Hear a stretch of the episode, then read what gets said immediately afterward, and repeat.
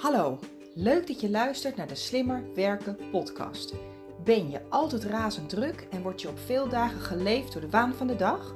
Voel je jezelf hierdoor vaak opgejaagd en gestrest en merk je dat dit in kosten begint te gaan van je gezondheid en je privéleven? Dat is niet nodig, want je kunt er iets aan doen. Mijn naam is Jennifer Boskeljon en met Werk Slimmer Niet Harder is het mijn missie om jou te helpen met het creëren van meer overzicht, controle en balans in je werk en je leven. In deze podcast deel ik slimme tips en inspiratie met jou, zodat ook jij kunt werken en leven met minder stress en meer plezier. En je uiteindelijk meer tijd en energie hebt voor dat waar je echt blij en gelukkig van wordt. Luister je mee? Ik heb er zin in. Hallo lieve luisteraar, welkom bij weer een nieuwe aflevering van de Slimme Werken podcast.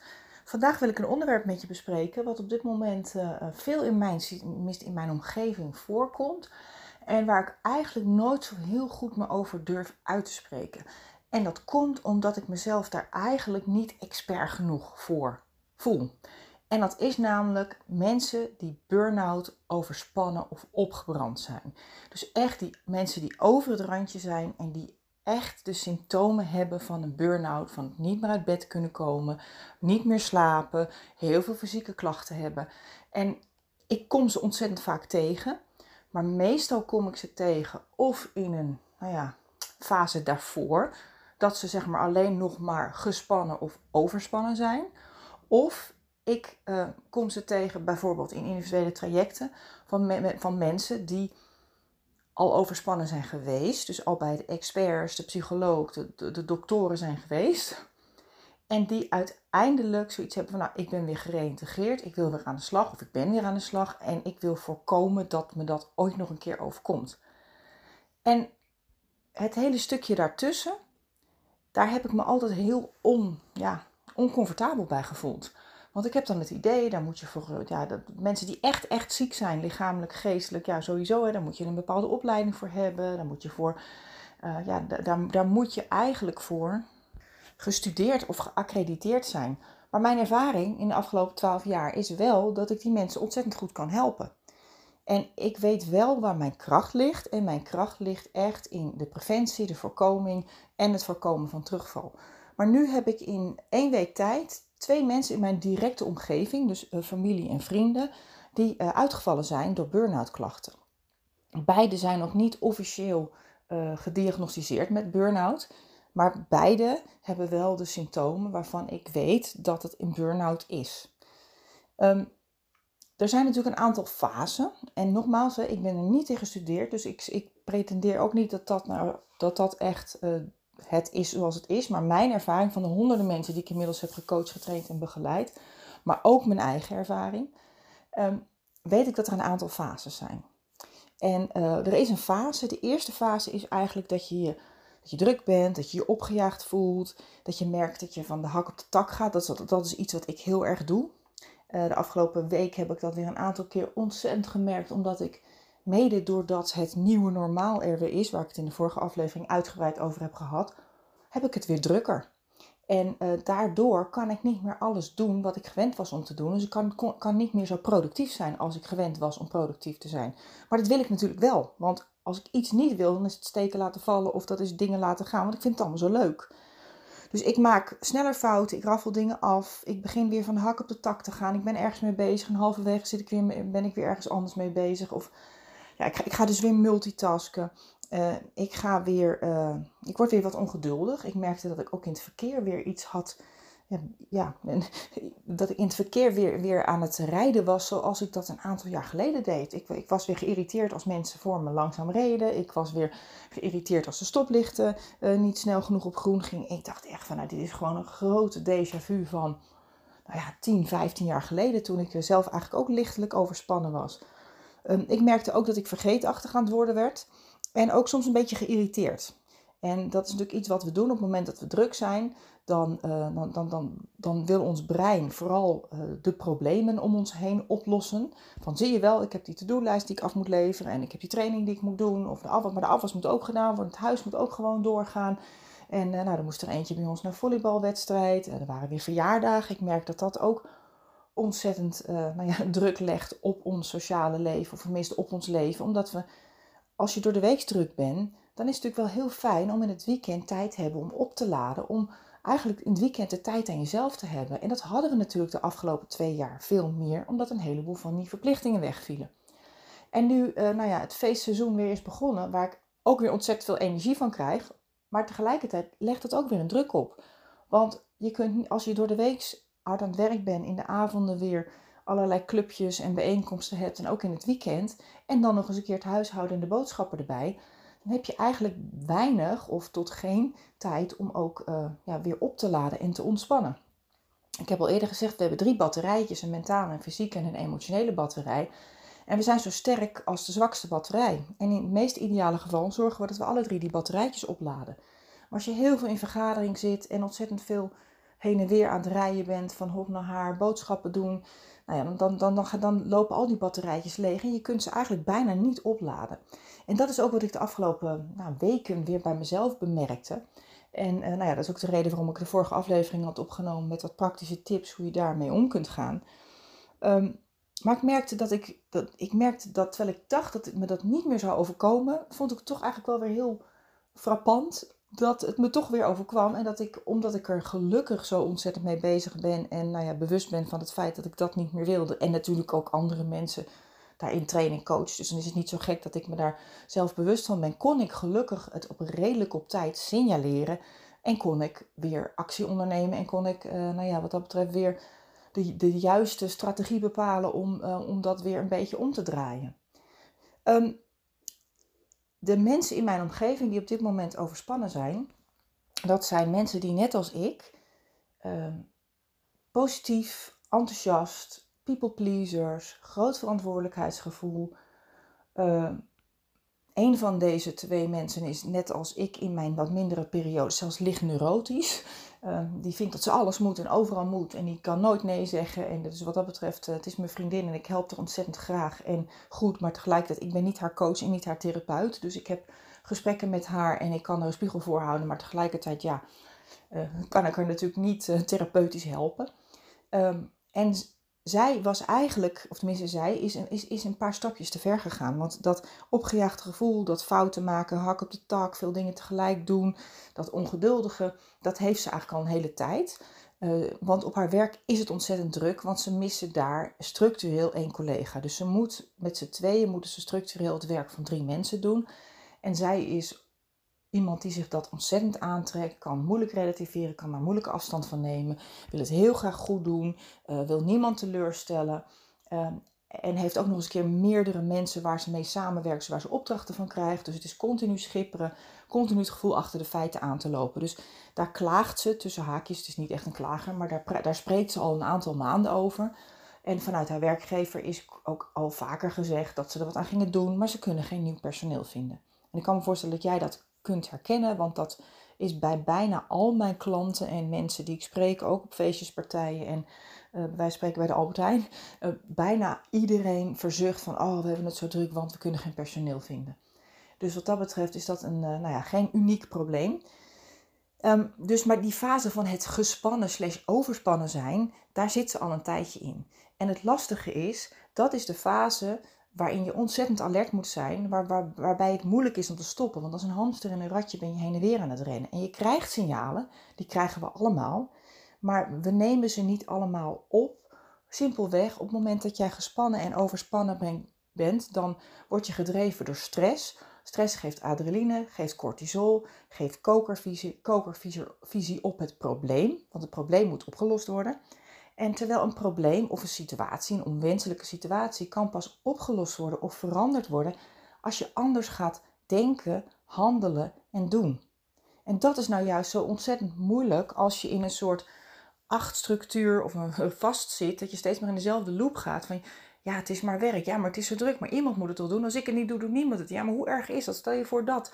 Dus op een gegeven moment maak je jezelf helemaal gek en dan blijf je maar rondrennen in een, als een hamster in een ratje. En als je niet oppast, dan, uh, dan kom je op een gegeven moment in de volgende fase. Ik weet niet wat daar de officiële term voor is, maar ik herken het bij heel veel mensen.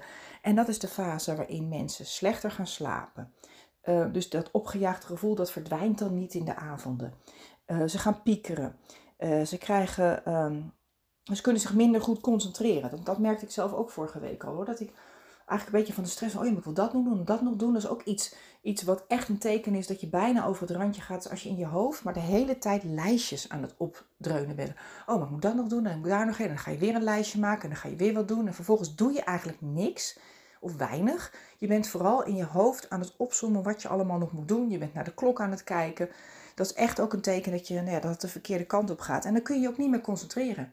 Niet, niet meer inhoudelijk concentreren op het werk wat je aan het doen bent. Want op het moment dat jij iets doet, daar heb je dan je kwalitatieve hersencapaciteit voor nodig. En je kwalitatieve hersencapaciteit wordt letterlijk minder op het moment dat jij gestrest bent. En je kunt maar één gedachte tegelijk denken. En die ene gedachte, als die ene gedachte is, oh laat moet ik zijn, dat moet ik vergeten. En als ik daar nou maar, oh shit, straks krijg ik het niet af. En vanavond heb ik ook al, ik moet, ik moet het af hebben, want vanavond moet ik ook al weg. En dit weekend heb ik ook al wat. En wanneer en hoe ga ik dat doen? Dan kun je alleen maar die gedachten denken. En dan kun je dus niet meer de gedachten denken die je nodig hebt om je werk te doen inhoudelijk. Of probleemoplossend bezig te zijn. Of je problemen te evalueren en te kijken welke strategie je kunt, op, ja, je, welke strategie je kunt toepassen om het op te lossen. Ehm, ik merk dat mensen uh, vaak minder goed kunnen ontspannen en daardoor ook bijna niet meer kunnen slapen. Of in ieder geval slecht slapen, veel, moeilijk in slaap vallen, vroeg wakker worden. S'nachts vaak vaak wakker worden, uh, s'nachts tussendoor vaak wakker worden. Ik zelf uh, um, heb de neiging om s'nachts vaak wakker te worden als ik heel onrustig ben. En als ik echt te ver ga, dan word ik ook heel vroeg wakker. Dan word ik om 6 uur wakker en het eerste wat ik dan denk is: Oh nee, het is pas 6 uur. Nee, ik wil nog wel slapen hoor. Nou, zodra ik dat denk, dan kan ik eigenlijk wel, nou ja, het slapen dag zeggen, want dan weet ik gewoon zeker dat het niet meer gaat lukken. Dus dat, dus dat, dat zijn ook eerste tekenen. Um, en wat ik vaak nog ja, zorgwekkender vind, is dat mensen daardoor ook geen plezier meer hebben in hun werk. En ook soms geen plezier meer in hun leven. Ik hoor mensen vaak verzuchten en dan ben je eigenlijk al in, het, in de volgende fase, dan ben je misschien al burn-out. Al, als je echt burn-out bent, dan kom je je bed niet meer uit en kun je bij wijze van spreken niks anders doen dan een beetje op de bank zitten hangen. Of nou ja, soms, soms, soms kunnen mensen niet eens meer een boek lezen, want ze kunnen niet eens meer binnenkrijgen wat, uh, of een film kijken, dan, dan is het echt, dan ben je echt burn-out. En dat is dus ook datgene, of dat, die situatie uh, die, waar ik echt geen verstand van heb. Dan moet je echt naar een expert toe gaan, naar een therapeut of een dokter. Maar ehm, die andere fase waar ik het net over heb, is dat, dat je geen plezier meer hebt in je werk. Dat is weer een fase daarvoor. Dat je zoiets hebt van, ah, ik vind het eigenlijk niet meer zo leuk. En waarom doe ik dit werk eigenlijk? En ja, dat, dat is een fase waarin je echt kunt, ja, merkt dat je je levenslust kwijt bent. Ehm, en dat je ook eigenlijk de leuke dingen in je leven niet meer leuk vindt. Dat uh, krijg ik ook vaak terug van mensen dat zeggen: Ja, jeetje, ik, uh, ben eigenlijk zo gespannen. Ik moet zoveel aan mijn werk denken. Dat als ik s'avonds thuis kom, dan heb ik eigenlijk alleen maar fut om een beetje op de bank te zitten. En ik heb geen zin meer om te sporten. Ik heb geen zin om iets in huis te doen. Ik heb geen zin om iets leuks te doen met mijn partner of met een vriendin af te spreken. En als ik naar een feestje moet, dan denk ik helemaal: Ach, godverdamme, ik heb er geen zin in. Dus dat zijn echt van die, van die ja, dat noemen ze in het Engels red flags. Hè? Dat zijn echt van die waarschuwingssignalen dat je echt op het randje staat om overspannen dan wel uiteindelijk echt burn-out te raken. Um, mensen gaan ook vaak piekeren. Ze worden onverschillig. Ze denken, oh, wat maakt mij het ook eigenlijk uit? Uh, ze worden soms zelfs depressief of onzeker. Uh, ik merkte dat een tijdje geleden bij mezelf. Uh, nou ja, ik, ik, heb het volgens mij in deze podcast ook uitgebreid wel toegelicht dat ik afgelopen december, januari een wat mindere periode achter de rug had. Ik had mijn online academy had ik gelanceerd waar ik heel trots op was. En toen dacht ik, ja, en nu gaat het gebeuren. Maar toen had ik geen zin en geen energie meer. Het was echt een soort, uh, ik weet niet, empty nest. Of ik weet niet wat het was. Een soort syndroom dat ik zoiets had van, ja, oké, en nu, weet je wel. Um, en het, was ook iets energetisch, want ik sprak heel veel mensen die er last van hadden. En gelukkig is dat in februari, half februari, wel weer opgelost voor mij. En sindsdien uh, nou ja, ben ik weer zo ontzettend druk dat ik weer eigenlijk als een gek mijn eigen tips en trucs en adviezen weer zelf ontzettend moet gaan toepassen. Uh, maar ik, die, die, fase heb ik ook gehad, dat ik het gewoon allemaal niet meer zo heel erg leuk vind. En er is ook nog een fase, en natuurlijk voor iedereen, alle dingen die ik noem, uh, als ik twintig dingen noem, nou, er zijn er misschien vijf, zes of zeven op jou van toepassing en die andere dertien niet. En dat geldt, dat is voor iedereen weer anders. Um, maar wat ik ook heel vaak tegenkom, is dat mensen bijvoorbeeld zelfs hartkloppingen krijgen, pijn op hun borst, misselijk, benauwd. Um, zelf heb ik uh, nogal de neiging uh, spierpijn, rugpijn, nekpijn. hoofdpijn. Want die hoofdpijn komt natuurlijk vanuit mijn spieren. Want, want als je gestrest bent, dan ben je continu, sta je aan. En dan zijn ook continu al je, je spieren onbewust gespannen. En dan is niet zo gek dat het bloed niet vloeit. En uh, bloed en energie en zuurstof, zodra dat niet vloeit, zodra dat stagneert, dat creëert uh, ziekte en pijn op die plek waar de energie niet goed kan stromen. Dus ik weet gewoon bij mij precies op het moment dat ik s'nachts heb geslapen en ik heb bijvoorbeeld te diep geslapen, dan word ik vaak wakker s morgens met hoofdpijn, een beetje pijn in mijn nek. Dat gaat dan gelukkig wel gelijk weg, hè? Dat, is, dat is redelijk fysiek.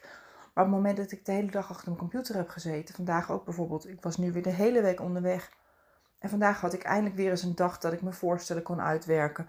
Dat ik wat dingen voor de website kon doen, wat posts maken op LinkedIn. Nou ja, allemaal zo'n to-do-lijstje van de hele week wat ik had opgestapeld, waar ik vandaag aan toe ben gekomen. En dan zit ik de hele dag achter de computer.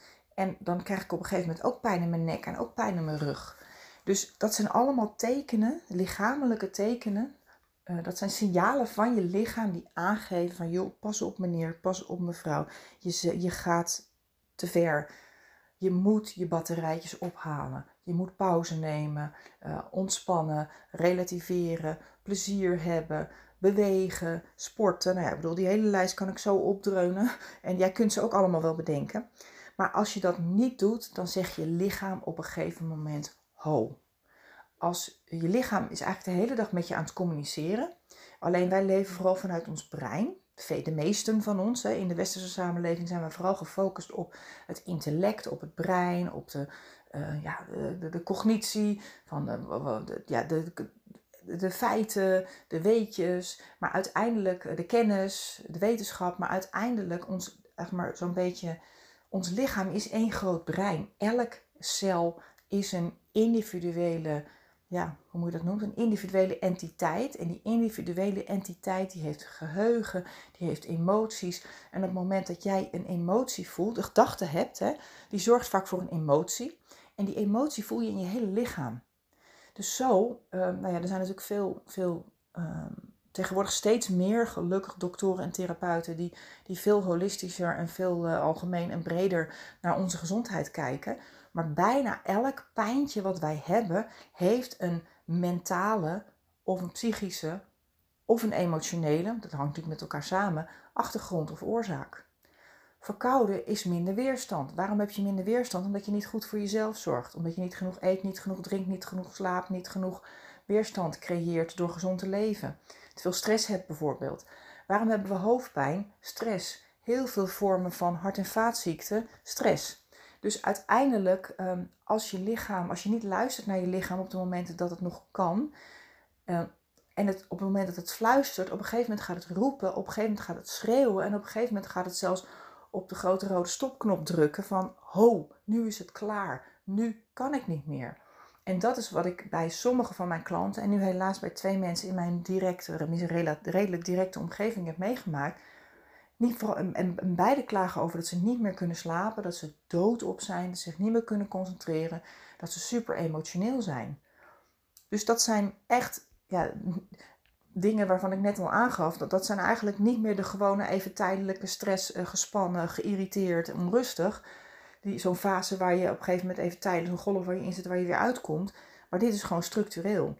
En ehm, als je daar niks aan doet, en ik weet niet precies hoe je daar iets aan moet doen. Ik ga wel wat tips geven straks, maar uiteindelijk, hè, er zijn, als je echt over dat randje gaat, als je echt over het randje van overspannenheid richting burn-out gaat, uh, dan ben je echt uitgeput, dan ben je opgebrand. En ik heb wel eens begrepen, nogmaals, ik heb er zelf gelukkig geen ervaring in, want ik ben altijd nog ik heb altijd nog kunnen schakelen op de momenten dat ik daar vlak voor zat. Het is eigenlijk als een soort elastiek. Ik hoor van heel veel mensen dat ze daarna, na de burn-out, niet meer hetzelfde zijn, maar ook niet meer hetzelfde kunnen, hetzelfde belangrijk vinden, hetzelfde doen als daarvoor. Vaak is het een wake-up call geweest, dus ze hebben er vaak heel veel van geleerd. Hè? Dus wat dat betreft, uh, uiteindelijk, ik ben er ook van overtuigd dat alles wat jou en mij overkomt, gebeurt voor een reden, omdat we er iets van leren. Dus uh, in dit geval, mocht het je wel over, overkomen zijn, of ook als je het je wel overkomt, je hebt niks fout gedaan, je hebt niks verkeerd gedaan. Want wij doen altijd datgene wat we kunnen op het moment. We doen het beste wat we kunnen op dat moment. En spijt is het meest nutteloze, uh, sowieso spijt en schaamte, dat zijn de twee meest lage negatieve emoties. En ook de twee meest nutteloze negatieve emoties. Want spijt, waarom zou je spijt hebben? Want je, als je anders had geweten, had je anders gedaan. En schaamte, ja, voor wie heb je schaamte? Voor andere mensen. Maar je leeft niet voor andere mensen, je leeft voor jezelf. En alles wat in het verleden is gebeurd, kun je niet meer terugdraaien. Dus ik heb ook in mijn leven wel eens dingen gedaan dat ik denk, oeh meid, dat had je beter niet kunnen doen. En ik ben iemand die heel graag mensen please. En ik wil heel graag aardig gevonden worden. En ik eh, wil niemand pijn doen. Maar ja, soms doe je dingen waarvan je achteraf spijt hebt. En uh, daar kan je heel boos over zijn tegen jezelf. En geloof me, dat ben ik ook heel erg geweest. Maar de afgelopen jaren ben ik daar anders mee leren omgaan. Heb ik zoiets van, joh, als je beter wist, had je beter gedaan. bijvoorbeeld dingetjes in de opvoeding waarvan ik nu denk, oh, dat heb ik eigenlijk niet zo goed gedaan. Of nou, met name in, in, in de tijd dat mijn meisjes klein waren, was ik vrij neurotisch. Achteraf gezien. Ja, ik had altijd haast. Ik was best wel vaak aan het snauwen. Ik vond het altijd belangrijk wat andere mensen van ons vonden. En ik was altijd heel boos als ze bijvoorbeeld op het laatste moment uh, iets kapot maakten. Of als ze een glas omgooiden vlak voordat ik de deur uitging. Of als er eentje weer zijn broek had gepoept. Alsof ze daar wat aan kunnen doen. Of de boel had ondergespuugd vlak voordat ik de deur uit moest naar mijn werk. Of, want wat ik, wat ik namelijk heel belangrijk vond. Achteraf slaat het helemaal nergens om. Op, hè, inmiddels. Maar toen was ik in de 30. Inmiddels ben ik ruim in de 40. Ik vond het zo belangrijk dat mijn collega's niet dachten van... Oh, dat ik de, de oude komt ze nu pas aan. Terwijl ik elke dag om kwart voor negen binnenkwam. Ik officieel om negen uur pas hoefde te beginnen. Maar als ik bijvoorbeeld om vijf voor negen binnenkwam, dan had ik gefaald. Want dan was ik te laat. En met het gevolg dat ik altijd, nou ja, bijna als een soort raceauto richting opvang ging. En ze daar naar binnen bracht, een, kuf, een kus gaf en twee knuffels. En dan nog twee keer lachte en dacht van oké. En als, ze ergens de hoek aan het spelen waren, hup, dan kon ik snel weer weg. Want ik had altijd haast. En het grappige was dat ik daar vorige week echt een déjà vu van heb gehad. Dat ik mezelf weer zo zag jakkeren. Dat ik dacht, jeetje Nina, waarom? Ja, dit deed ik dus altijd. Dit gevoel wat ik nu heb, had ik altijd. Nou, het is gewoon geen prettig gevoel. En een van mijn mantra's, uh, motto's of slogans is die ik, nou ja, volgens mij heb je hem al, als je meerdere afleveringen hebt geluisterd, ken je hem wel. Ik zeg altijd, het leven is een reis. En het is echt een eenmalige reis. Het is een hoe noemen we dat? Een one-way eh, ticket naar de uitgang. En ga je voor de race of ga je voor de reis? Het is zo zonde om de hele dag je druk te maken, om de hele dag gespannen te zijn en de hele dag zorgen te maken om wat andere mensen van je vinden. Of, of dat je die deadline wel haalt. Of dat je inderdaad dat geweldige diner uh, in elkaar flanst. Of dat de buren vinden dat je voortuin er mooi bij staat. Ja, lekker belangrijk. Als jij zin hebt om je voortuin te doen en je vindt het leuk om je vindt het leuk om, om, om met plantjes bezig te zijn. Nou, prima. Dat is, dan zou ik zeggen, doe dat. In mijn geval heeft mijn man het van de week gedaan. En ik heb de hele week al als ik aankom lopen, dat ik denk, oh wat lekker, de voortuin is opgeruimd. Wauw, weet je wel. Dus dat is helemaal niet erg. Uh, maar doe het vooral omdat je het zelf wil. En niet omdat je denkt dat andere mensen het willen. Oké, dus um, herken je dit? Dan zou ik zeggen, ga er wat aan doen. En je kunt het pas veranderen als je het inziet. En uh, het is nooit te laat. Nou, het is nooit te laat om tijd te zijn. Dus ook al ben je nu al lichtelijk overspannen, of ook al ben je al burn-out of op de terugweg van burn-out, je kunt er echt iets aan doen. En het allerbelangrijkste is dat je uh, stopt met jezelf te verantwoordelijk te voelen. Wat ik weet, wat een van mijn vriendinnen die nu overspannen is, het allerergste vindt aan het hele overspannen zijn, is dat op haar werk die collega die het al druk had, het nu nog drukker heeft. Dat, dus dat zij iemand anders ermee opzadelt. En dat is, dat is waar, dat is vervelend, maar tegelijkertijd, jij bent er niet verantwoordelijk voor. Jij bent alleen maar verantwoordelijk voor je eigen geluk, voor je eigen gezondheid. En het, is, het klinkt heel flauw, maar het is hun probleem. Als zij het druk hebben, dan is dat hun probleem. En dat, bedoel ik niet egoïstisch, maar ik bedoel wel in, voor jouw herstel is het gewoon niet goed als jij je daar druk over maakt. Want je hebt voor jezelf al genoeg om je druk om te maken. Dus je bent alleen verantwoordelijk voor je eigen situatie. 100%. Je hoeft je niet schuldig te voelen richting die ander. Dat is vervelend. Je kunt met ze meeleven. Maar je bent er niet verantwoordelijk voor. Je kunt het niet veranderen. En blijf ook relativeren, want het is maar werk. Echt waar, het is maar werk. En er is ontzettend veel werk op dit moment. Nou ja, wat ik zei, eh, de meeste organisaties stikken van de vacatures. Dus voor elk vakgebied, voor elk type mens, voor elke nou ja, elke, ja, voor, elke, voor elke soort wat wils. Dus er is ontzettend veel werk. En geloof me, binnen een aantal weken, misschien een aantal maanden, als je een beetje kieskeurig bent, kun je echt wel weer een leuke baan vinden. En ik, ik, hoorde van de week dat een van mijn klanten, die ik in een coachtraject heb gehad, uh, overigens best wel een succesvol coachtraject, want ze was uh, echt een heel stuk gelukkiger en tevredener en ze had veel meer structuur en controle en overzicht in haar werk aangebracht en ze had daardoor ook meer plezier in haar werk. Maar een van de dingen die wij in dat traject hebben geconstateerd is dat zij eigenlijk niet geschikt is voor die cultuur. Want de cultuur was veel te deadline gedreven en ze gingen veel te veel van de hak op de tak. Dus uiteindelijk was het niet heel erg duidelijk wat nou het einddoel was. En als ze eenmaal door had wat wel de bedoeling was, dan gingen ze weer de andere kant op. Eh, ze waren te ambitieus, dus ze kon eigenlijk nooit aan de verwachtingen voldoen. Want als ze eenmaal het een had, dan was het ander ineens weer belangrijk. Ze, ze waren als organisatie op te veel borden tegelijk aan het schakelen. En toen heb ik haar ook echt gevraagd van, joh, ehm, vind je het werk wel echt leuk? Waarom, wat, wat vind je leuk aan het werk? Nou, toen noemde ze inderdaad een aantal dingen op. En toen zei ik van, ja, maar wat vind je dan wat minder leuk aan het werk? En toen gaf ze dit dus aan. Maar ze zegt, toen constateerde ze ook eigenlijk ik weet niet meer precies wat ze gezegd had, maar ze constateerde toen ook eigenlijk dat datgene waarom zij dit traject met mij moest doen, tussen haakjes, hè, wilde doen, die stress en die spanning veroorzaakt waren door de cultuur en niet door haar eigen manier van werken. Ja, die hadden we wel verbeterd, maar je kunt nog zo georganiseerd zijn, je kunt nog, nog zoveel overzicht, rust, controle en je kunt nog zo goed met je e-mail omgaan. Maar als de organisatie te veel van je vraagt, te ambitieus zijn en alle kanten op gaan, en als je daar niet tegen kan, als je daar ongelukkig van wordt, dan pas je daar gewoon niet. Dus dat is ook soms een conclusie. Hè? De reden dat jij overspannen of burn-out bent geraakt, is vaak in jezelf. Hè? Want, want uiteindelijk, hoe jij bent, jij neemt jezelf ook weer naar een nieuwe werkgever mee. Maar er zijn altijd een aantal externe factoren die maken dat je ergens wel of niet past. En als een van de redenen waarom jij op dit moment overspannen, burn-out of wat minder plezier, bent geraakt of minder plezier in je werk hebt, met de cultuur te maken heeft of met de manier waarop mensen met elkaar omgaan in de organisatie of de manier waarop de directie uh, zijn of haar plannen maakt of hoe goed er gecommuniceerd wordt. Dat zijn allemaal externe factoren die je niet kunt veranderen. Ik zeg altijd verander wat je niet kunt accepteren, maar accepteer wat je niet kunt veranderen. Maar als er dingen zijn waar je stress van krijgt en ziek van wordt en je ze dus niet kunt accepteren, dan zul je een andere conclusie moeten trekken. En dan zul je gewoon kunnen uitkijken naar een andere functie. En alleen al dat idee, dat gaf haar toen ook ontzettend veel rust. Dat ze zei, jeetje wat fijn. Inderdaad, ik, ik kan gewoon kiezen om hier te vertrekken. Ik kan gewoon kiezen om hier weg te gaan. Ik hoef hier niet te werken. Wat een bevrijdend idee. Nou, en inderdaad, drie maanden later spreek ik uh, haar collega. En uh, nu blijkt dat ze inderdaad uh, haar baan heeft opgezegd. Dus ik ga haar binnenkort nog even een berichtje sturen om dat te feliciteren. Want het is een hele goede beslissing. En ze zag er ontzettend tegenop, want het voelde als falen. Maar tegelijkertijd denk ik, ja, als, als een beslissing je oplucht, is het altijd een goede beslissing. En uiteindelijk ehm, ook die ervaring die ze heeft opgedaan in deze functie, die gaat ze meenemen naar een andere functie. En nu weet ze heel goed wat ze niet meer wil. En nu weet ze heel goed in een nieuwe, bij een nieuwe werkgever, weet ze veel beter wat ze wel wil. En zal ze ook bepaalde signalen, hè, eh, bepaalde signalen veel eerder gaan herkennen.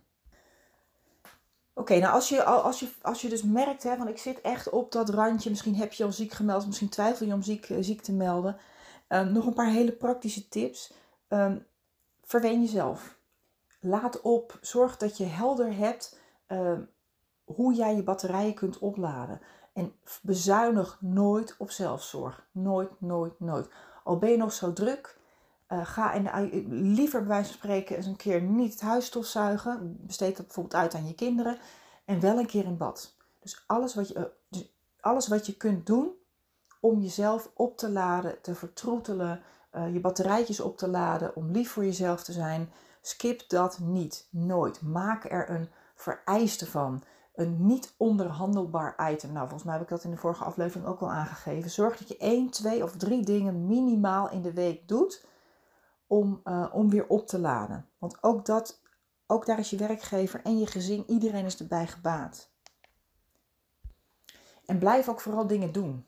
Want mijn ervaring is dat het eerste wat mensen gaan doen, is in de avonden niks meer doen, op de bank zitten, Netflixen, Ehm, niet meer naar feestjes toe, maar blijf ook gewoon dingen doen. Blijf onder de mensen komen, want daar krijg je vaak ook energie van. En als je dan met mensen spreekt, zorg dan het liefst dat je met bruistabletjes in contact bent. Dus dat je uh, mensen spreekt waar je blij van wordt. Uh, dat je bijvoorbeeld met een goede vriendin of een vriend wat gaat wandelen. Zorg dat je in ieder geval uh, zoveel mogelijk tijd doorbrengt met mensen waarvan je weet dat ze het beste met je voor hebben.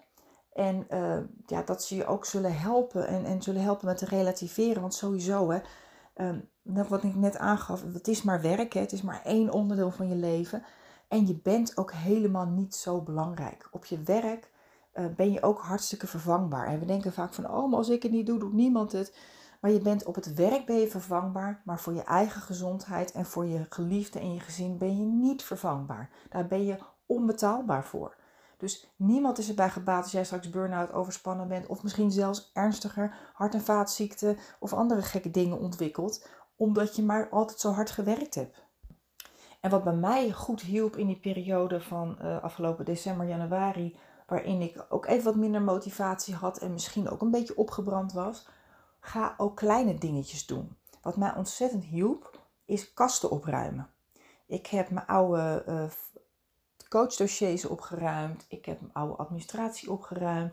Ik heb mijn oude aantekeningen van jarenlang die ik overal heb bewaard. Allemaal wel netjes gerubriceerd, maar vervolgens kijk ik er nooit naar.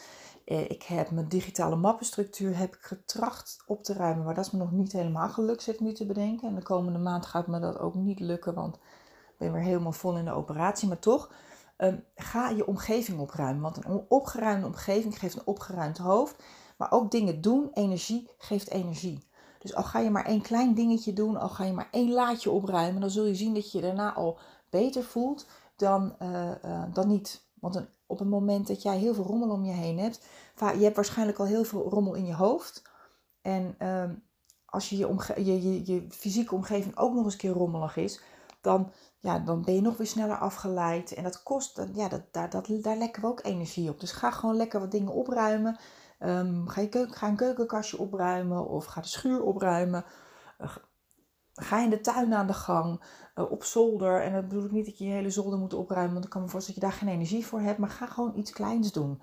Eén laadje, één kastje, één ordner. En je zal zien dat, dat je dat ook, dat je dan in ieder geval trots kunt terugkijken op, uh, op wat je voor elkaar hebt gekregen. En ehm, net als wat ik net aangaf met de, met de tuin beneden die is gedaan, of met andere dingetjes. Ik merk dat als ik dat heb gedaan, dan daarna heb ik wekenlang gewoon plezier. Ik denk, oh ja, lekker, dat is opgeruimd. Dus ook daar kun je, kun je weer trots uh, op terugkijken. En het geeft gewoon energie. Als je trouwens meer wil weten over het opruimen, dan heb ik daar een eerdere aflevering over opgenomen. Dat is volgens mij aflevering nummer 8. Um, ehm, dus luister daar nog eens een keertje naar als je daar nog wat inspiratie uh, voor wil hebben. En blijf ook praten met mensen. Het is zo'n ontzettend cliché, maar alles wat je deelt halveert. Tenminste, problemen halveren als je ze deelt, geluk vermenigvuldigt. Dus op het moment dat jij uh, hier met anderen over praat, vaak in ons hoofd, is het een ontzettende brei en verschrikkelijk. En kijk eventjes of je, nou ja, nogmaals met een bruistabletje erover kunt praten. Want heel vaak zijn wij zo ontzettend streng voor onszelf. Wij hebben zeg maar een interne criticus, die heet Tante Truus. En Tante Truus zit de hele dag maar te klagen en te doen. En uh, maar praat tegen jezelf als je beste vriend. En als je dat zelf heel moeilijk vindt, dan kan ik me heel goed voorstellen. Want dat zijn natuurlijk van die ingesleten stemmetjes, van die, van die gedachtepatronen, ingesleten patronen die je echt niet makkelijk kunt, uh, um, kunt oplossen. Want ja, daarom ben je ook waarschijnlijk uh, zo druk en misschien wel overspannen geraakt.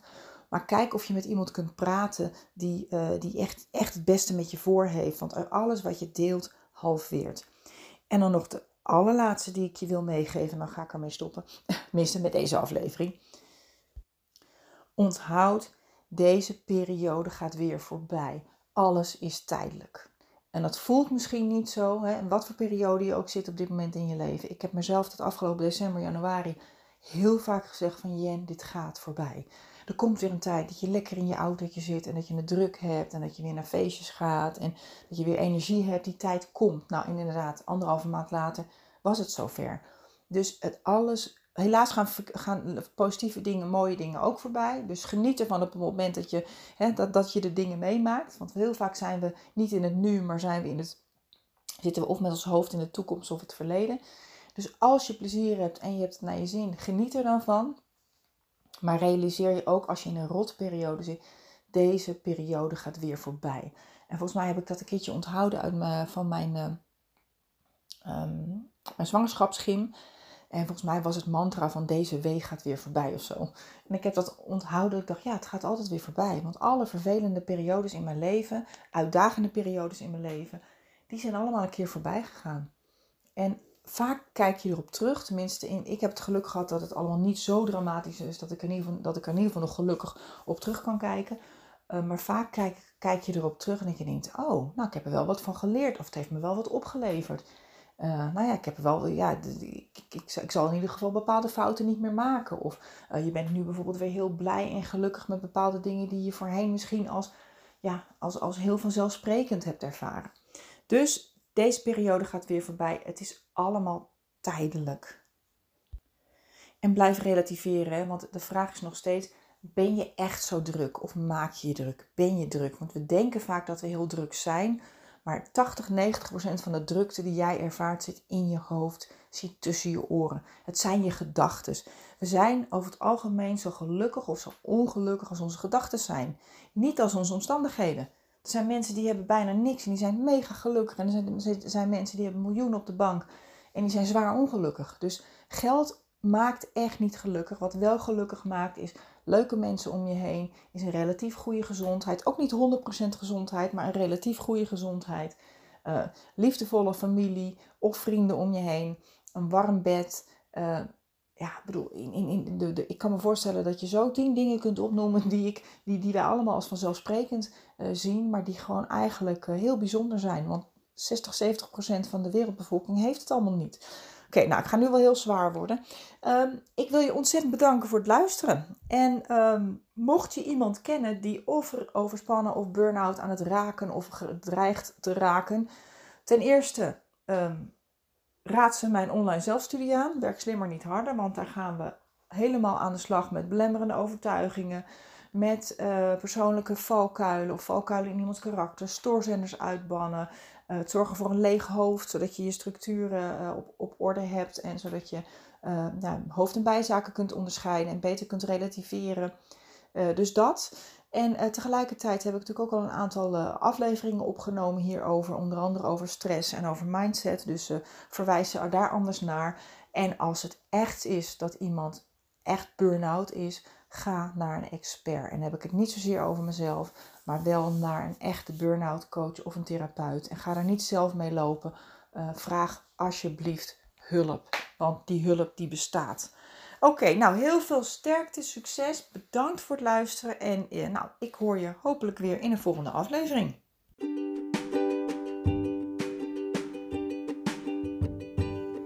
Bedankt dat je hebt geluisterd naar de Slimmer Werken podcast. Ik vertrouw erop dat je ook deze keer weer nieuwe ideeën en inspiratie hebt opgedaan. Met Werk Slimmer Niet Harder wil ik zoveel mogelijk mensen inspireren om slimmer te werken met betere resultaten en meer plezier. Ik nodig je dan ook uit om deze podcast te delen met iedereen die je dit ook gunt. Verder zou ik het heel leuk vinden om van jou te horen wat deze aflevering je heeft opgeleverd en natuurlijk wat je ermee gaat doen. Stuur me dan een bericht of tag me op social media. En wil je nog meer tips en inspiratie? Kijk dan op wsnh.nl voor artikelen en downloads. Heel veel succes en graag tot de volgende keer.